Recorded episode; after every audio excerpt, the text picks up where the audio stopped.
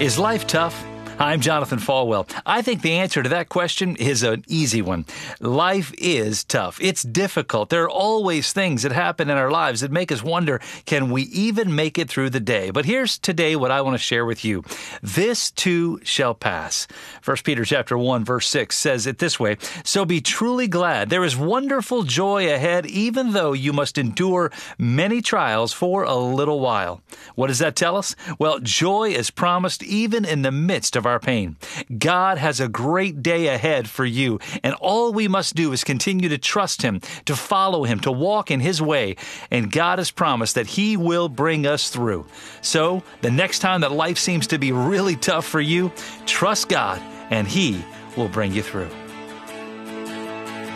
You've been listening to One on One with Pastor Jonathan. To learn more, visit falwell.com.